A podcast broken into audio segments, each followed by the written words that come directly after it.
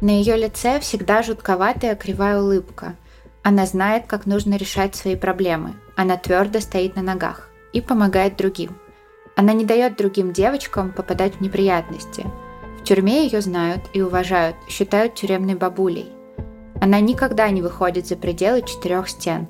Она заключенная четвертой категории, самая опасная, с максимальным количеством ограничений и минимумом возможностей. Что же она сделала, женщина по имени Кэтрин Найт? О, она всего лишь хотела накормить горячей едой парочку детей. Когда ты произносила первый абзац, я начала смеяться, потому что я подумала, ты про себя рассказываешь. Да, я тоже. Я подумала, что ты про это можешь пошутить, но рада, что ты не пошутила. Она твердо стоит на ногах. Она знает, как решить свои проблемы. Это просто кусок из моей, знаешь, вот этой утренней речи, которую я себе в зеркало говорю. Аффирмации. Аффирмации, да. Ты твердо стоишь на ногах. Ты знаешь, как решать свои проблемы. Ты помогаешь другим. Всем привет! Это подкаст «Тут такое дело». Меня зовут Даша. А меня Маша. И раз уж вы, а точнее Маша, жаловались мне на нераскрытые дела, сегодня я решила подготовить для вас кое-что особенное. Не я жаловалась на нераскрытые дела, мы все жаловались, просто я высказывала. Ты глаз народа. Да. Ну, значит, сегодня слушайте вот такое. Австралийское дело. Невероятные степени мерзости и жестокости – и я предупрежу вас в особенно жутких местах, и эта история напоминает мне Альберта Фиша, только вот на этот раз главная героиня истории – женщина. Особенная женщина. Но узнаете обо всем в процессе. А пока что мы, как всегда, напоминаем вам, что наш подкаст выпускается исключительно в развлекательных целях и предназначен только для лиц старше 18 лет. Мы также не рекомендуем слушать наш подкаст людям с повышенной чувствительностью – так как мы с Машей обсуждаем все детали преступлений, ничего не скрываем. А еще мы за взаимное уважение, активное согласие, не насилие и соблюдение законодательства. Мы не поддерживаем распространение насилия, не одобряем преступников и их преступления, даже если иногда, а довольно-таки часто, говорим про них в шутливой форме и надеемся, что и вы тоже. 1 марта 2000 года в крошечном австралийском городке Абердин выдалось ясным и солнечным. В 6 часов утра сосед Джона Прайса вышел с кофе во двор за своей газетой и заметил что-то крайне непривычное. Машина Джона все еще стояла на подъездной дорожке. Для соседа, уже много лет наблюдавшего ни на толику не меняющуюся рутину Джона, это было неожиданным и даже тревожным событием. Час спустя странным образом изменилось и утро другого человека, начальника Джона, который зашел в кабинет и уже собирался сказать привычное и бодрое «Доброе утро, Джон», когда обнаружил, что на рабочем месте Джона нет. Начальник и коллеги решили вызывать полицию. У них были основания для беспокойства. С Джоном могло случиться что-то нехорошее, они это знали. Но они не подумали, что он мог просто заболеть? Нет, он предупреждал их. Если с ним что-то случится, то это что-то очень плохое. Ну да, когда люди так предупреждают, они не думают о том, что они могут заболеть или ну проспать. Да, ну да, то есть они прямо говорят, помнишь, как в истории Герли Чу, она тоже да. сказала, если я не приду на работу, это значит, мой бывший муж меня убил. А, значит, его тут кто-то убил. Его убила жена. Ну тут, по-моему, сразу понятно, что происходит.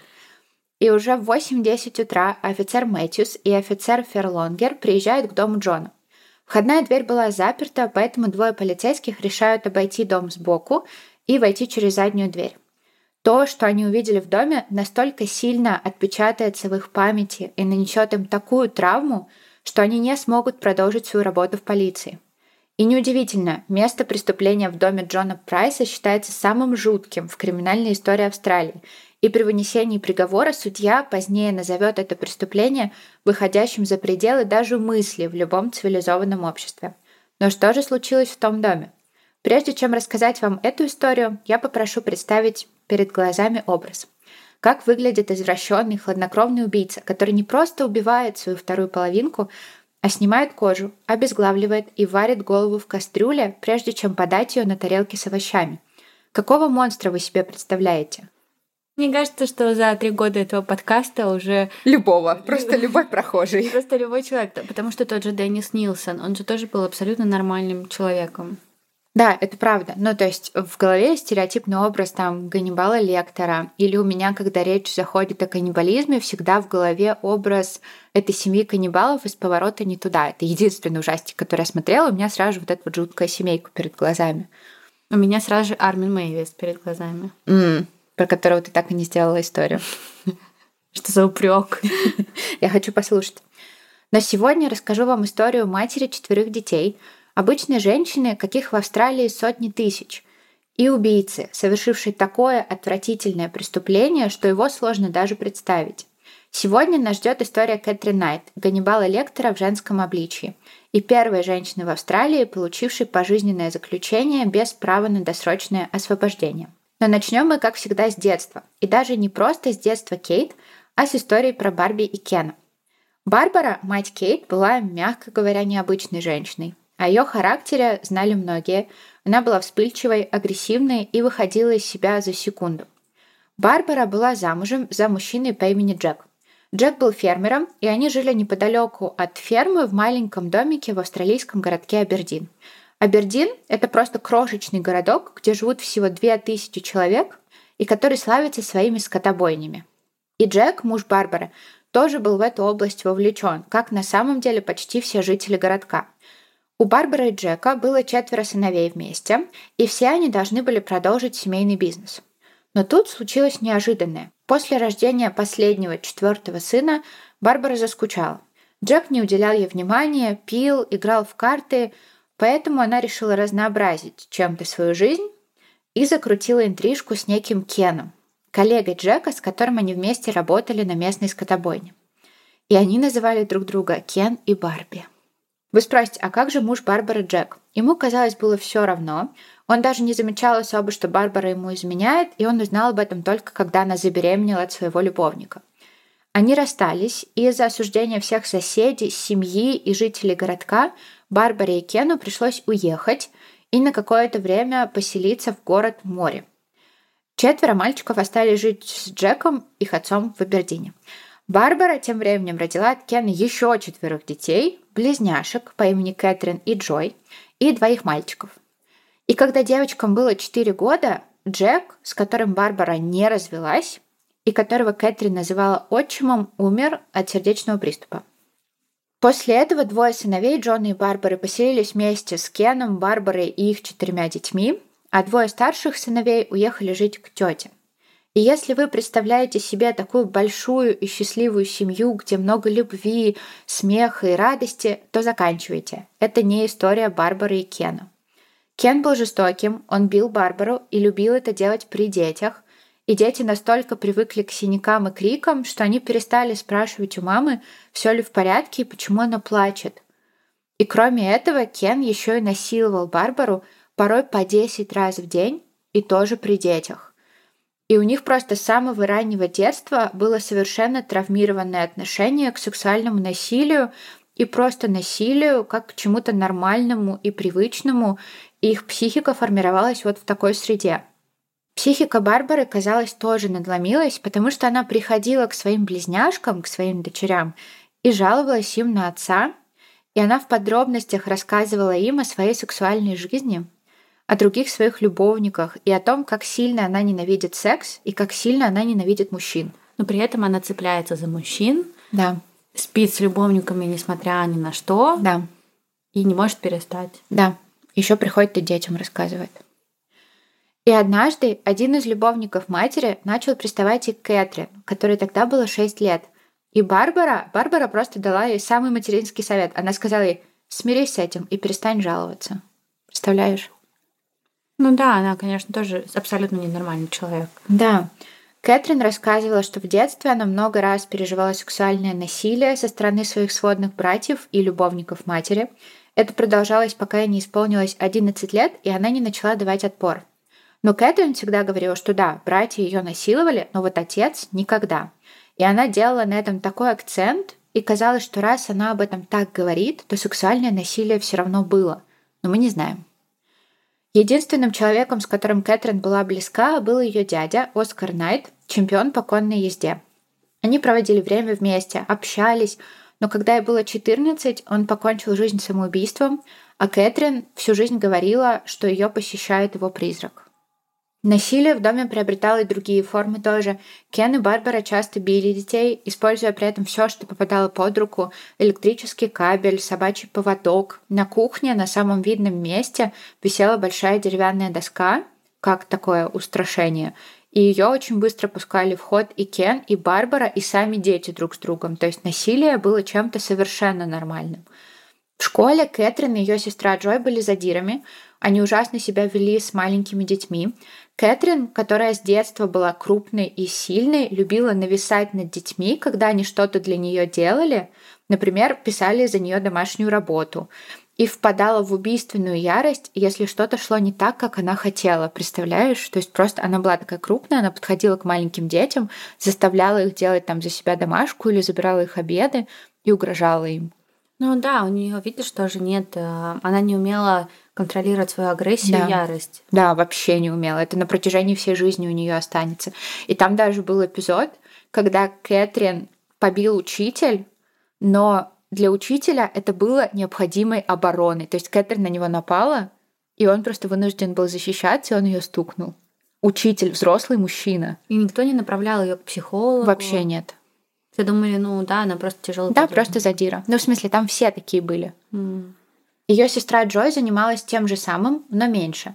Девочки дрались друг другом тоже, но вот если кто-то нападал на одну из близняшек, другая тут же в ту же секунду прибегала защищать сестру. Ну, это типичное отношение сестер и братьев. Да, да, это правда. И вот знаете, что странно? Многие люди говорили, что да, Кэтрин агрессивная, злая, абсолютно неуправляемая, но еще она может быть вежливой, спокойной, смешной. И такому двойственному поведению есть причина, но в этот момент об этом, конечно же, никто еще не думает, но у Кэтрин, по всей вероятности, с раннего детства биполярное расстройство личности. И поэтому она кажется просто двумя разными людьми. У нее скачет настроение, и в зависимости от эпизода у нее меняется активность, потребность во сне и просто в целом поведение. Во время эпизода мании она веселая, у нее куча идей, ее настроение приподнято. А во время депрессивного эпизода она как будто погружается в пучину отчаяния и чувствует себя несчастной, подавленной. Отношения с другими людьми тоже меняются. Про любого нового партнера Кэтрин сразу же думает, это тот самый, он единственный, он моя любовь, она привязывается к этому человеку, проводит с ним все время, а потом ей быстро надоедает, и она уходит. Кэтрин импульсивна, она действует под влиянием эмоций, поэтому любые зависимости у нее усиливались в разы, и она просто не могла контролировать себя и свои желания. И это очень-очень плохая почва для той среды, среды полной насилия, в которой Кэтрин выросла. Биполярное расстройство не ведет к преступному поведению, а вот колоссальное насилие в семье плюс расстройство может подтолкнуть тебя не в ту сторону. Кэтрин бросила школу в 16 лет, она почти не умела читать и писать, это не было чем-то необычным для Абердина. Многие дети просто ходили в школу, потому что их заставляли родители и ждали, когда они уже вырастут и пойдут работать на скотобойне. Ну да, но это все равно так странно. Ну, я понимаю это, просто мне тяжело понять. Ты же все равно туда ходишь. Тебя все равно учат. И да. тем не менее, в свои 16 лет даже не научился читать и писать. Я понимаю, что есть разные ситуации, но если ты ходишь в школу на регулярной основе, то же как нужно сильно не хотеть учиться. Но это надо же что-то делать, чтобы научиться. Я думаю, что если тебе 16 лет, ты уже 8 лет примерно просто сидишь и смотришь на учебники все эти, тебе что-то рассказывают. Ну, ты же можешь просто смотреть, ты можешь прогуливать уроки. Ну да, тоже верно. Ну, то есть ты просто можешь не учиться, потому что, ну, тебе это не важно. Но она умела, она умела там писать немножко, читать, но она просто писала с ужасными ошибками. Читать она вообще не читала, ну, то есть... Ну, ей не надо было просто. Ей не надо было, да. У нее все было просто в жизни. Очень, очень просто. Сказала Маша, послушав, как ее там мать насиловали. Все было очень просто. Кэтрин тоже получила работу на скотобойне. Она работала в комнате, где с животных снимали кожу и доставали внутренние органы. И вот это, кажется, время предупредить людей с особой чувствительностью. Не слушайте кусочек дальше. Ее коллеги говорили, что после своей работы она шла в помещение, где резали свиней, и стояла, смотрела, как это происходит. Простите, пожалуйста, а что делать мне? Я тоже очень чувствительна к насилию над животными. Я каждый раз про это думаю, да, тебе терпеть. Я очень... Тебе терпеть. Я могу слушать что угодно, но не такое. Тогда тебе будет тяжело сегодня. Как и в любой другой день. Да, ну, в общем, ладно, будем игнорировать полностью Машины чувства. Я оплачу твою следующую терапию. Нет. Сначала коллеги подумали, что она просто учится и хочет заниматься работой посложнее, но потом это показалось им жутким и странным, потому что она слишком много времени проводила за этим занятием. Спустя год работы там ее повысили, и она смогла сама убивать животных. И если все работники знали, что нужно убивать как можно более безболезненно и выбирать самый быстрый способ, то Кэтрин не любила убивать быстро. Она перерезала артерию и ждала, пока животное медленно истечет кровью. Это очень странно, что ей вообще позволяли такое делать. Они ведь там, у них огромное количество работы, и ну, сама фабрика не хочет, чтобы животное страдало. Но мне кажется, ну, как минимум, старается этого не делать, потому что... Ну, от... кажется, что она первое время так не делала, потом все поняли, что она выполняет работу, и все окей, mm-hmm. и она была настолько... То есть она прям горела этим, она приходила раньше всех, она там точила свои ножи, она оставалась после. Ну, просто никто не мог подумать, что Кэтрин что-то делает не так. Я ее представляю такой высокой женщиной с руками, такие руки-базуки. Она, она такая, она очень мощная, она высокая, у нее такой постоянный румянец на щеках. Такая здоровая она прям. Да, она прям большая, лошадка. да, она большая. Мне это все напоминает книгу, которую я начинала читать, и у меня закончилась подписка, я, не, я так ее не закончила, про антиутопию, я ее слушала. Ага, и там, короче, да, называется? Как да, по-моему. Там, в общем, история в том, что человечество не может есть мясо животных, и они вывели вид человека, который вот так вот растет на скотобойнях, типа еще есть виды дорогие, недорогие, их вот они не умеют разговаривать, ничего не умеют, их выращивают на этих а, фабриках и потом делают из них стейки.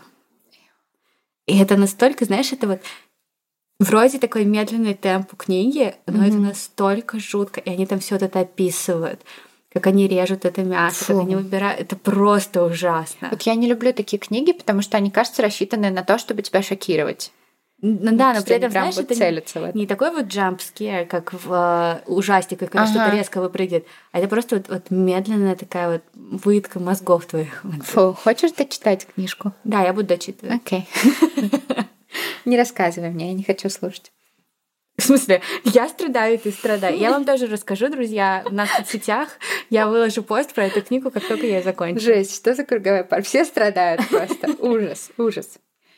А еще после повышения Кэтрин подарили собственный набор ножей для разделки мяса, и она каждый вечер после работы забирала их домой, вешала над своей кроватью, где бы она ни жила, до прямо вот своих последних дней, на случай, если они ей понадобятся. Я вот думаю, встречает она такая мужчину, приводит его домой, а у нее над кроватью ножи. И он такой, ох, какие красивые ножи, ты нравишься мне еще больше. А мужчинам было, по-моему, все равно на вот это. Ну да, они просто ничего не замечают, что дома происходит. Да, это, кстати, правда, это для меня полный шок вообще. Я знала, что это так, но я не знала, до какой глубины это так. А еще Кэтрин к тому моменту было 18 лет. Она полностью сформировалась и выросла. Она была очень высокой, большой и крупной.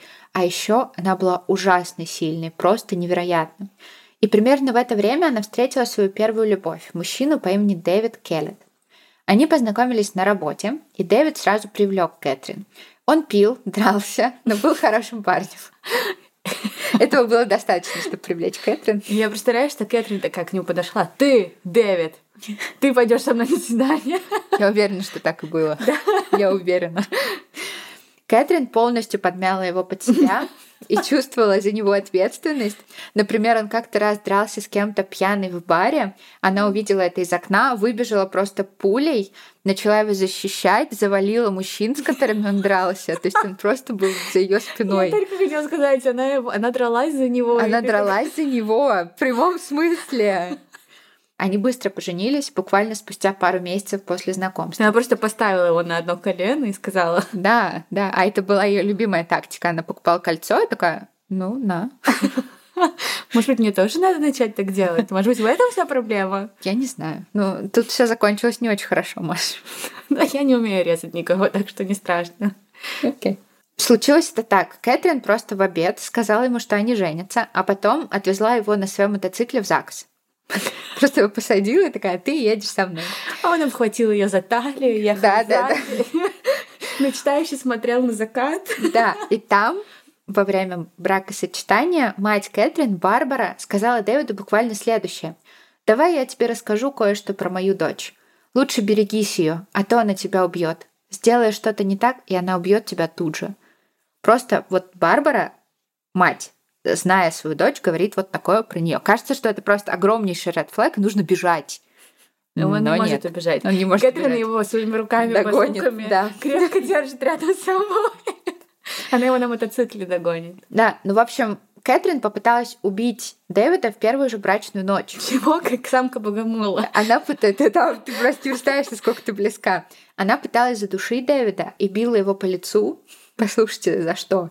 За то, что он уснул и не занялся с ней сексом в четвертый раз. А все потому, что ее родители в их первую брачную ночь занимались сексом пять раз. Они типа такая, мама ей Этого рассказала. недостаточно. У нее детская такая мечта, да, что у меня будет такая свадьба. Ну, свадьба была, она не мечтала о свадьбе, она мечтала вот о том, что после. Это на самом деле жутко страшно. Очень. Она просто села на него, придавила его своим весом, начала лупить его кулаками по лицу и душить. И он такой, боже, я тебя так люблю, это так классно, да. Давай пятый. Это ужасно. Не, ну на самом деле, если без шуток, то это ну, очень-очень страшно. И тот факт, что она хочет как у родителей. Фу, кто Да. вообще о родителях думает в таком ключе? Это Я не знаю, а зачем они рассказали? Ну да, это тоже, конечно, очень такой странный вопрос. То есть они просто в какой-то момент, в какой? Во время бракосочетания убедить, что было пять раз. Если меньше, это не считается. Плохая примета. Я не знаю. Дэвид смог ее успокоить. Он пережил свою первую брачную ночь. Тоже достижение. Но их брак был полон насилия, и Кэтрин всегда выступала агрессором. Например, однажды, когда Кэтрин уже была беременна на последнем месяце, она сожгла всю одежду и обувь Дэвида, а затем ударила его сковородой по затылку. И все потому, что он поздно вернулся домой с соревнований по дарцу. Ну, а он давал ей сдачу или он просто Нет, он, он говорил, что он никогда не поднимал на нее руку, ему хотелось ответить, но он понимал, что он не будет этого делать, потому что он мужчина. Ну вот нормальный человек. Просто Да, Почему он не не отвечал уходил? на насилие. еще и ребенка с ней заделал, понимаем, в какой среде будет жить ребенок. Да, но она сразу же забеременела, и для него было важно остаться и воспитывать ребенка. Такой он хороший. Да, еще она ему угрожала, что она будет бить себя в живот и убьет их ребенка. После этого Дэвида даже отвезли в больницу, и у него в черепе была трещина, то есть она ударила его так сильно, что он легко мог умереть. И когда Дэвид вернулся домой из больницы, Кэтрин развесила все свои разделочные ножи над их кроватью. Ну, такой был намек. Да, только попробуй. Да, и Дэвид подумал, ну ладненько, продолжаем. Блин, на самом деле, ну, очень жалко Дэвида. Очень. Мне всех ее мужчин безумно жалко. Это, кстати, первый раз, когда мне так сильно жалко мужчин.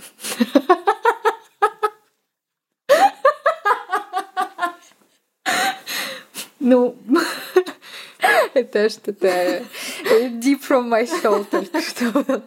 не, ну это правда. Мы просто на самом деле очень редко слышим истории про насилие в семье, которое Да. происходит наоборот. Да, Над мужчинами. А на самом деле это происходит очень часто. да, И это очень важно. часто это эмоциональное насилие, о котором вообще никто никогда не говорит. Да, И говорить о таком важно. Здесь прям это легко расцветить, конечно. да. Но тут физическое насилие преимущественно. Ну, понятно, что эмоциональное, психологическое Но он тоже жил- есть. Он жил как в тюрьме Да. просто. Да. И он понимал, он остался из-за того, что он был хорошим человеком. Да. И в одно утро Дэвид проснулся с ножом у своего горла. Кэтрин сидела на нем и держала у его горла один из своих любимых ножей. Она увидела, что он проснулся, засмеялась и сказала, что легко может его убить. И она могла. Очень легко. Как он не чувствовал, когда она на него садилась? Она же огромная. Важный вопрос, я не знаю. Кажется, и вот уже сейчас точно можно предсказать, чем эта история закончится. Но нет, Дэвид все равно остается с Кэтрин. У них рождается дочь Мелисса, и после ее рождения Дэвид все же решается уйти. Он переезжает в другой город и начинает жить с другой женщиной, а ребенка оставляет с ней. Но она не отдала девочку. У Кэтрин после этого слетели все тормоза. Она звонила Дэвиду и угрожала порезать ножом Мелиссу. Она вышла с ней на прогулку в коляске и трясла коляской из стороны в сторону так прям сильно, била ей о заборы, выкидывала ее на дорогу прямо с ребенком внутри. Бедная Мелисса, она выжила вообще? Этот ребенок выживет? Да, она выжила. Ее Кэтрин несколько раз пыталась убить. Потом она в нее влюбилась и все-таки подарила ей ножи. И Мелисса выросла как Кэтрин. Нет, слава богу, нет. Мелисса выросла, как все дети Кэтрин, с огромной травмой. И все дети до последнего защищали Кэтрин, потому что они были настолько вот в этой вот обстановке и среде, что они, кажется, травмированные просто до глубины души. Мне их ужасно жаль. После этого, после вот этого вот эпизода, Кэтрин увезли в психиатрическую лечебницу. Наконец-то. И она сказала, что у нее просто помутнился рассудок, она сожалеет, но с ней все нормально. И включила вот эту вот хорошую Кэтрин, и врачи ей поверили. Я таких врачей вообще не понимаю. У нас сколько историй, и сколько раз врачи просто верят и отпускают. Ну, потому что так легче. Не надо лечить, не надо следить, не надо тратить деньги, ресурсы, лекарства. Это же не Можно деньги. просто отпустить.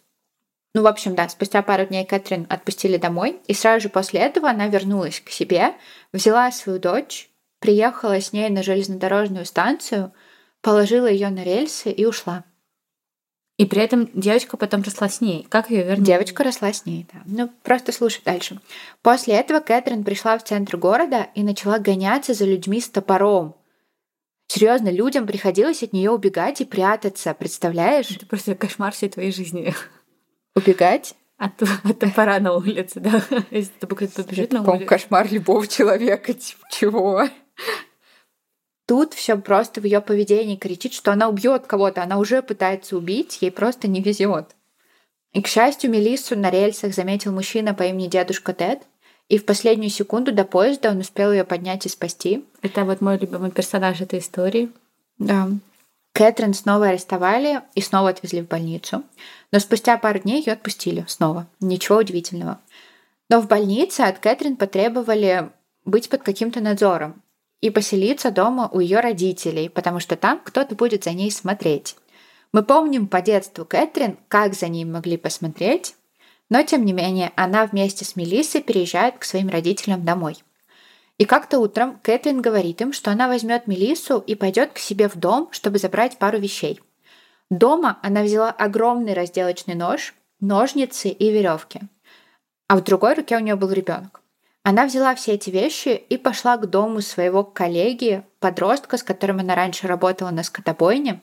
Дома была мама подростка, и Кэтрин сказала ей, что ей нужна помощь, и ее дочку срочно надо отвезти в больницу в другой город. Женщина, конечно же, согласилась, это же маленький ребенок. И они договорились встретиться у дома Кэтрин. Но когда машина этой женщины подъехала к дому Кэтрин, Кэтрин увидела, что женщина не одна, а с ней все ее дети, которых женщина не могла оставить дома одних. И Кэтрин дико разозлилась и закричала «Вас слишком много, нужно избавиться от парочки» и достала свой нож. А ты думаешь, она хотела реально поехать в больницу или просто хотела убить эту женщину, когда та одна приедет? Она хотела убить эту женщину. Она начала размахивать ножом и даже порезала одной из девочек щеку, а потом она остановилась, заставила всю семью остаться в машине, а сама пошла во двор дома своих родителей, начала там что-то разрывать и искать. И позднее выяснилось, что она спрятала там пистолет, но ее отец нашел пистолет и решил его убрать, потому что он боялся, что Кэтрин убьет свою дочь Мелиссу. А почему эта женщина просто не могла взять и уехать? Но она боялась. Она сидит в машине со своими детьми. Кэтрин ушла, и у нее все возможности просто нажать на газ. Нет, ну в смысле, Кэтрин не ушла далеко. Там машина стоит прям вот у дома, а Кэтрин рядом, Ну, просто если- во дворе. Но если она нажмет на газ, она уедет. Ну, Кэтрин догонит, она, блин, машина. Это просто Ну, жесть. Настолько же она быстро бегает. Я не знаю вообще.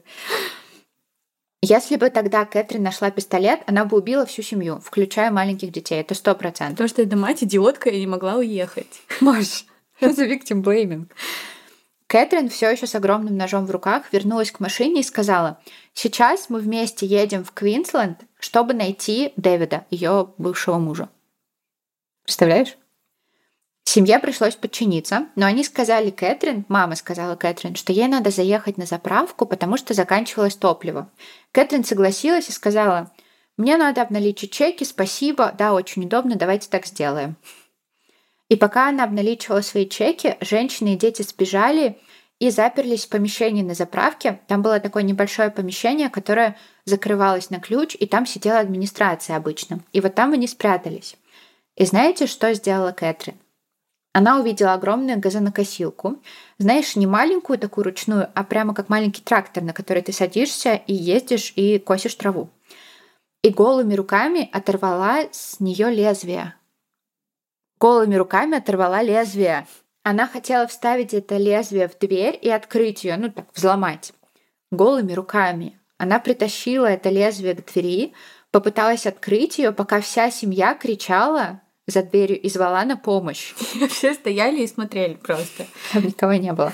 А Кэтрин при этом еще держала на руках свою дочь, Ну, а она, другой рукой вскрывала дверь. она мощная, конечно.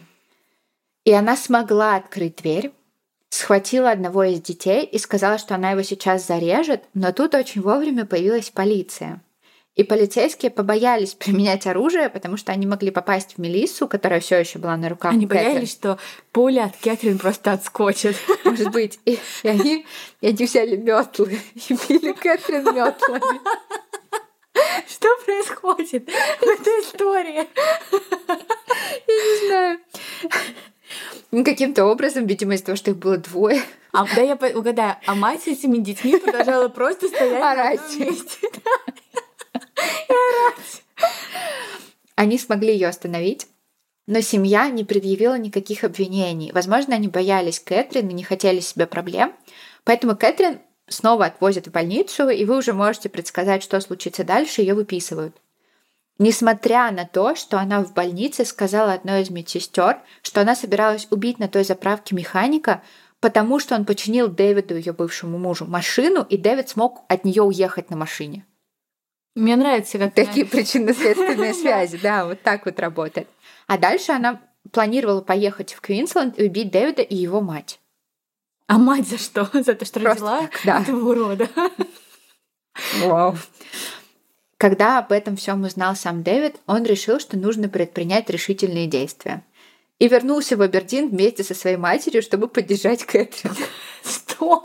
Что они тут делают? Я не понимаю, в этой истории абсолютно все герои меня раздражают своими действиями. Одна просто не могла уехать на своей машине. Второй, вместо того, чтобы уехать как можно дальше, с матерью, которая вообще ни в чем не виновата, возвращается Вернулся возможно- к Кэтрин, да. Они меня бесят. И в итоге Дэвид снова сходится с Кэтрин, они снова вместе. После того, как Кэтрин выпустили из больницы, они с Дэвидом съехались, жили вместе, и у них родилась еще одна дочь, Наташа. То есть он к ней приехал и такой, Кэтрин, я знаю, что ты хотела убить меня и мою мать. Это, Это так сексуально». невероятно. Это просто потрясающе. Ты готова ради меня на такое? Все, я больше не найду человека, который любит меня сильнее. Я возвращаюсь.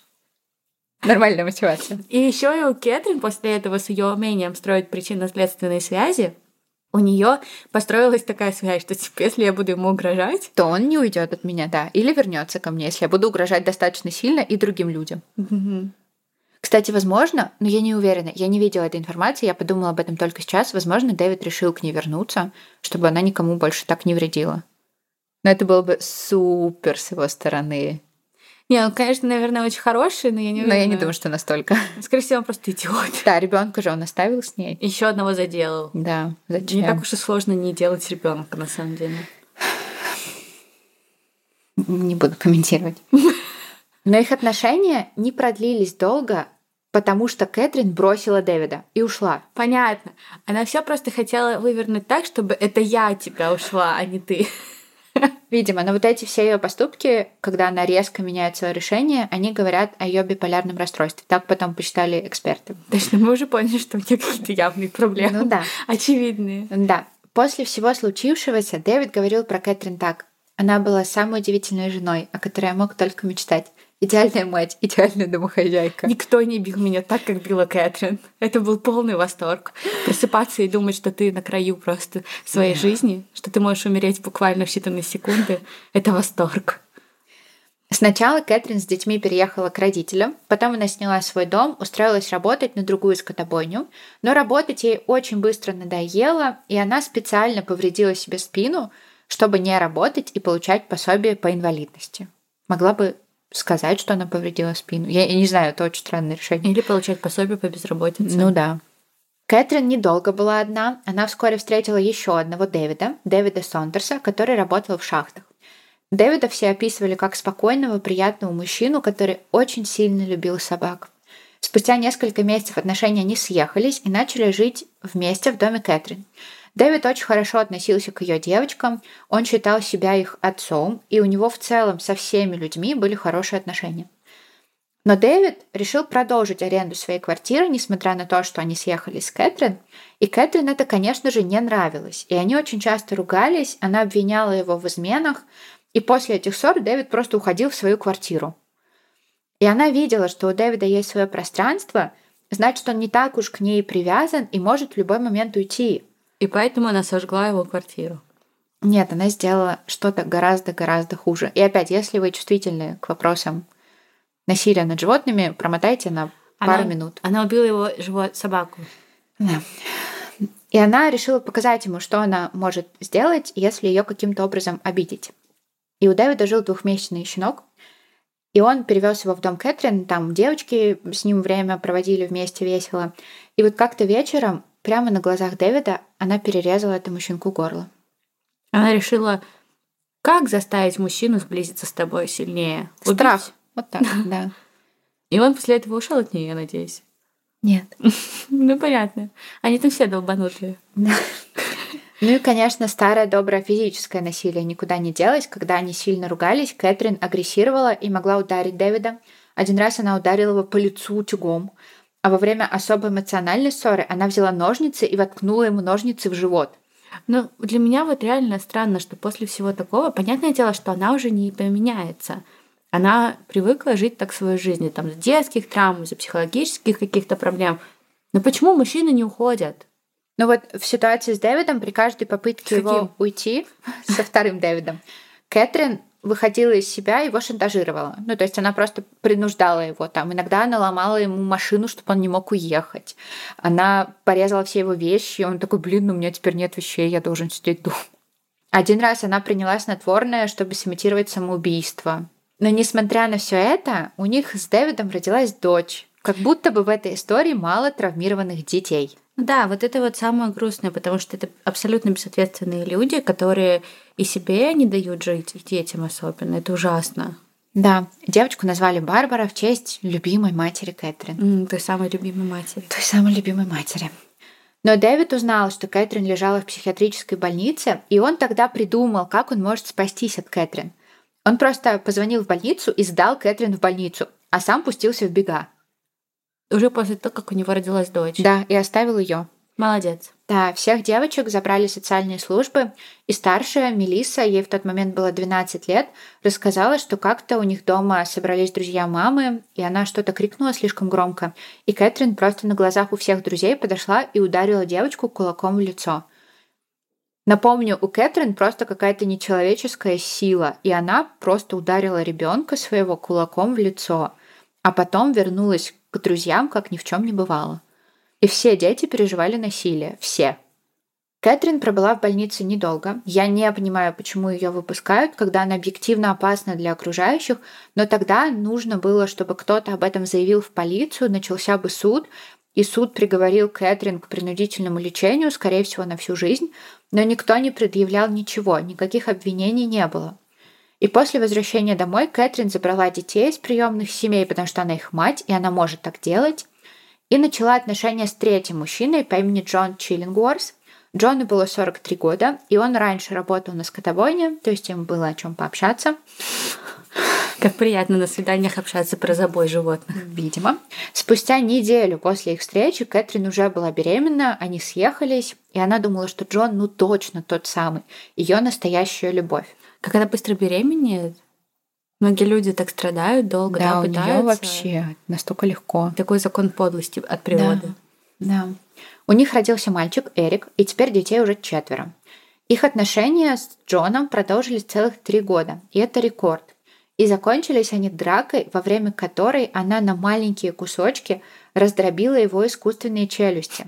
И я не знаю, она просто взяла стакан с зубами и сломала их, или это случилось во время драки, Хотя, зная предысторию Кэтрин, я бы предполагала второй вариант, что она избила его настолько сильно, что у него челюсти сломались прямо вот во рту, Не, ну, раздробились. они, наверное, вылетают, если сильно бить. Может Они быть, я, я не знаю, но я знаю, что там точно было что-то плохое. После этой ссоры она пошла в клуб, и там она встретила своего последнего мужчину, Джона Прайса, или Прайси, как его звали в Абердине. Да, он спросил ее, что она сегодня делала. Она такая, ничего, разломала своему бывшую челюсть. И он такой, «О, вау, Вот Кэтрин». это женщина, да. Его знали все в Абердине. Джон был симпатичным, щедрым, добрым и всегда был тем человеком, кто первым придет на помощь. Он был отцом троих детей в разводе, но с его бывшей женой у него были отличные отношения настолько, что бывшая жена настояла, чтобы он оставил себе их общий дом, и двое старших детей выбрали жить с ним. Они начали встречаться с Кэтрин, но Джон как будто бы все еще не пережил развод, и у него явно не пропали чувства к бывшей жене, а потом выяснилось, что они вообще официально не подали документы на развод. То есть они подписали их, они лежали у них, но они их не подавали никуда. То есть формально они не были в разводе. Но для Джона вот эти отношения с Кэтрин были попыткой начать новую жизнь. Но он не был уверен, что он хочет чего-то серьезного. Тем не менее, он решил попробовать. Джон знал о прошлом Кэтрин, о ее характере, но все равно предложил ей переехать в его дом и жить там большой семьей. Он был уверен, что сможет изменить Кэтрин. И казалось, все шло хорошо. Она нравилась его детям, он зарабатывал много денег, работая на местных шахтах, и поначалу жизнь была сплошной бочкой меда. Но мы уже знаем Кэтрин, и ложка дегтя не заставила себя ждать. Джон отказывался жениться на Кэтрин. Она предлагала ему несколько раз, но он каждый раз говорил ей нет. И говорил, соглашайся, пока я по-доброму предлагаю. Я уверена, что это реально так и было. Ее это бесило, и она подозревала, что он все еще любит свою бывшую жену. А когда она узнала, что он официально не в разводе, разразился огромный скандал. Кэтрин дико разозлилась и решила отомстить как-то Джону и сделать ему больно. Она сняла на видео предметы, которые Джон взял с работы. Это, конечно же, считалось кражей. И отправила пленку его начальнику. Но прежде чем вы подумаете, что Джон вор, я вам расскажу, что это были за предметы. Джон просто на свалке, на которой вот все люди на шахтах, и в том числе там компания, выкидывала отходы, нашел какие-то старые аптечки, старые медикаменты, никому уже не нужные, и решил их себе забрать, потому что, ну, да, у аптечек истек срок годности, но медикаменты там, возможно, еще нормальные были. Ну, это не кража. Это не кража, но его уволили с работы, на которой он проработал 17 лет, и вдобавок лишили его пенсии. Потому что это был удар по его репутации, и компания не хотела иметь с этим ничего общего. То есть Кэтрин лишила его работы и денег. И старости. Да. И жизни. И жизни тоже, получается, да. Когда Джон узнал об этом, он в тот же день выгнал Кэтрин. Она вернулась в свой дом, а новости о том, что она сделала, распространились по всему городу. Но несколько месяцев спустя Джон понял, что скучает, и возобновил отношения с Кэтрин. Что вот в ней такого? Что в ней такого? Я Как хочу она? знать. Я Мне тоже тоже. надо. Может быть, им реально это всем надо такое? Ну, типа, знаешь, это как драйв. Абьюзить? Нет. Ну, драйв это нездорово. Это, ну, естественно. Ну, а почему они все возвращались? Я не знаю, у меня нет ответа на этот вопрос. Хождение по... Джон Ну, говорил, последний, последний Джон, говорил, что Кэтрин невероятно в постели. Что он ради этого готов вообще просто пережить все. Даже смерть. Смерть он не переживет. А, ну да. Хорошее замечание. Но Джон сказал, что он не хочет жить с Кэтрин, э, но хочет просто проводить с ней время. Он просто хочет с ней спать. Да. Желательно не разговаривать. Да, драки между ними стали еще более частыми, и большинство друзей Джона перестали с ним общаться. Он изменился, стал нервным. И это был не тот Джон, которого они знали и любили. Во время очередной ссоры Кэтрин ударила Джона ножом в грудь. Как раз вот теми своими ножами, которые она развешивала так удобно на своей кровати. Ему это надоело, и на следующий день... Она ударила его ножом в грудь. Ему это надоело. Хватит бить меня ножом в грудь. Невозможно терпеть.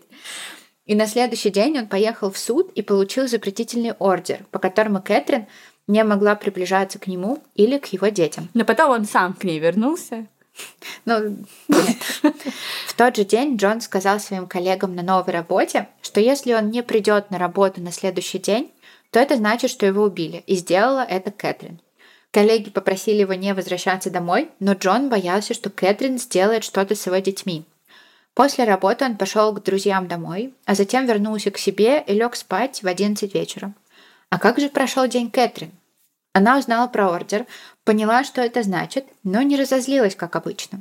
Она поехала в секонд-хенд и купила там новое черное нижнее белье, такое кружевное, в секонд-хенде. Потом она уехала за кофе, вернулась домой и сняла на видео всех своих детей. Она снимала их и говорила, я люблю всех моих детей, я надеюсь увидеть их снова. Как будто намекала, что скоро что-то с собой сделает или что-то с ней такое нехорошее случится. Потом она отвезла Наташу, свою среднюю дочь, в китайский ресторан и сказала, что хотела, чтобы у них двоих было свое особенное воспоминание вместе. А Мелиса не заслуживает особенного воспоминания. Ну, видимо, ей достаточно того, когда ее мать испевала, например. Вечером она приехала домой к Джону. Джон уже спал. В этом своем новом черном белье она приехала. Несколько минут она просидела перед телевизором, потом сходила в душ, пришла в спальню к Джону, разбудила его, они занялись сексом, и Джон заснул. Кэтрин не спала, она дождалась, пока Джон крепко уснет, и после этого ударила его ножом 37 раз в разные места, куда только смогла. Просто ударяла его ножом в слепой ярости. Но это даже не слепая ярость, это уже она все это просчитала, она прям... Да, нет, она готовилась, в смысле, сам момент, когда она его убила, это просто было вот это вот бездумное желание причинить как можно больше боли и убить. Просто она не целилась, да, куда-то там не перерезала горло, например, одним движением, просто била его. И судя по следам крови, Джон проснулся и попытался включить свет, а потом попытался сбежать, но Кэтрин начала преследовать его по дому. Ему удалось спуститься и открыть входную дверь и даже выбежать наружу. И тут два варианта. Либо он понял, что никуда не сможет идти и вернулся в дом, либо Кэтрин догнала его и втащила обратно в дом. И там он умер от потери крови и ран в жизненно важных органах. А дети его были дома? Нет, детей дома не было. Детей забрала бывшая жена. Количество крови было огромным. В коридоре, где умер Джон, была огромная лужа крови метра на два метра – Брызги крови были по всей спальне, и это было жуткое зрелище. Но вот то, что сделала Кэтрин дальше, было куда-куда хуже. Промотайте немножко, если вы не готовы это услышать. Она сходила в душ. Вот это ужасно. Все просто представили О, нет! в душе. Зачем? Поехала в город и сняла в банкомате тысячу долларов со счета Джона. То есть она просто действовала вот в абсолютно в твердом уме. Она знала, что она делает, она все спланировала. Потом она вернулась в дом Джона. На тот момент прошло уже несколько часов. И дальше она сняла с тела Джона кожу. И из-за того, что она хорошо знала, как это делается, она сняла кожу целиком. То есть она просто его освежевала. И она даже смогла так вырезать его кожу, там у него были такие дырки в тех местах, где она била его ножом. И она срезала кожу так, что там просто вот эти маленькие дырочки остались. То есть просто кожа была целиком, представляешь? И из-за того, как аккуратно и методично она это сделала, потом в морге кожу смогли пришить обратно. Она использовала сразу несколько ножей, и, видимо, весь процесс приносил ей просто огромное удовольствие. Ну, она это хотела сделать, мне кажется, самого первого своего парня. Да, возможно. Потом она повесила кожу прямо на входе в дом на крючке. Затем она обезглавила тело и решила приготовить его. Она порезала его тело на кусочки и потушила их, подав с печеным картофелем, морковью, тыквой, кабачками и капустой, и она даже сделала подливку и поставила на обеденный стол две порции дымящегося блюда вместе с маленькими записочками рядом с каждой из тарелок. На записочках было имя детей Джона. Она собиралась скормить тело Джона его детям. Кроме этого, на столе лежала фотография Джона с написанными поверх нее фразами. Это тоже сделала Кэтрин, и она писалась куча ошибок, но вот что было написано на фотографии Джона. «Это тебе за то, что ты изнасиловал мою дочь. Ты, Бекка — это дочь Джона. Маленький Джон — сын Джона. Теперь поиграй с пенисом маленького Джона, Джон. Она пыталась сказать, видимо, что Джон изнасиловал ее дочь, насиловал свою дочь и своего сына, но это все были абсолютно беспочвенные обвинения. Она просто, видимо, пыталась какую-то нарисовать историю, что она там в невменяемом состоянии решила отомстить за свою дочь, за там маленьких детей и убила его вот так. Но это все абсолютный bullshit. Третью порцию она выбросила на лужайку рядом с домом. Скорее всего, она хотела съесть ее сама, но не смогла. Потом Кейт положила левую руку тела Джона уже без кожи и обезглавленного на пустую бутылку из-под безалкогольного напитка и скрестила его ноги. Это было таким финальным актом надругательства. Кроме этого, уже когда на место преступления приехала полиция, было 8 утра, они нашли голову Джона в горшке для запекания вместе с овощами. И горшок был еще теплым, это значило, что Кэтрин сделала это уже утром. Сама Кэтрин была в постели, она выпила снотворного и отрубилась. Она, видимо, хотела себя убить, но дозы для этого не хватило. Ее арестовали. Она сказала, что готова признать свою вину, но только в непредумышленном убийстве. Нифига себе непредумышленное, ты сняла с него кожу. И сварила его, потушила, сварила его голову. Чего? Полицейские, многие из которых вспоминают этот день с дрожью до сих пор, кто-то ушел из полиции, Естественно, ей отказали. Да им и не надо было особо, чтобы она вину признавала. Они нашли ее на месте преступления. Да, но они не хотели, чтобы был процесс. Mm. Ну, просто представляешь, какая это травма для всех. Для присяжных, которым придется это увидеть. Ей предъявили обвинение в предумышленном убийстве. Кэтрин заявила, что она невиновна. Когда начался процесс, судья Баррио Кив предложил присяжным отказаться от участия в процессе, если они не чувствуют себя готовыми погружаться в настолько омерзительные детали преступления. Адвокаты Кэтрин планировали заявлять невменяемость Кэтрин. Эксперты-психиатры установили, что Кэтрин вменяема, она осознавала, что делает. Оба эксперта обнаружили у Кэтрин признаки биполярного расстройства. Один из них подчеркнул, что то, что Кэтрин совершила той ночью, было вызвано ее личностью, ее природой, не ее расстройством. Это не связанные факторы. То есть, да, у нее было биполярное расстройство, но она совершила преступление не из-за него. Ну да, люди с биполярным расстройством не убивают. Да. На следующий день после начала процесса Кэтрин решила признать свою вину. Когда эксперт на процессе говорил о том, как, по его мнению, Кэтрин снимала кожу с Джона, Кэтрин впала в состояние безумия, она кричала, пинала, щелкала зубами. Ее пришлось вывести и вколоть ей успокоительное. В итоге 8 ноября 2001 года судья Баррио Киев приговорил Кэтрин Найт к пожизненному заключению без возможности досрочного освобождения и подчеркнул, что на ее деле всегда будет стоять штамп «никогда не освобождать». Кэтрин стала первой женщиной в истории Австралии, приговоренной к пожизненному заключению без возможности УДО. И говоря об этом деле, судья О'Кив сказал, что Кэтрин не имеет права на освобождение из-за своего жестокого и глубоко порочного поведения, а про Джона он сказал так. Последние минуты его жизни, должно быть, были полны крайнего ужаса, тогда же, как для нее они были временем крайнего наслаждения.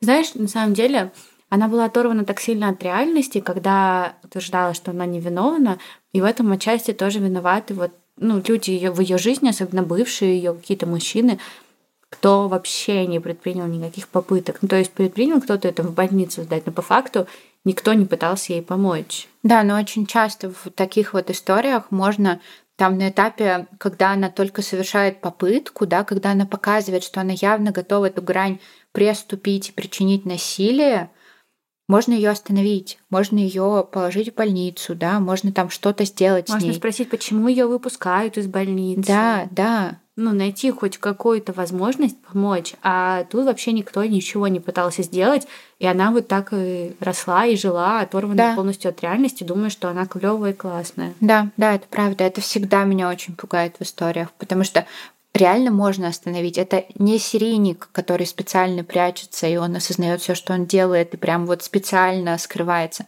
Она не скрывалась.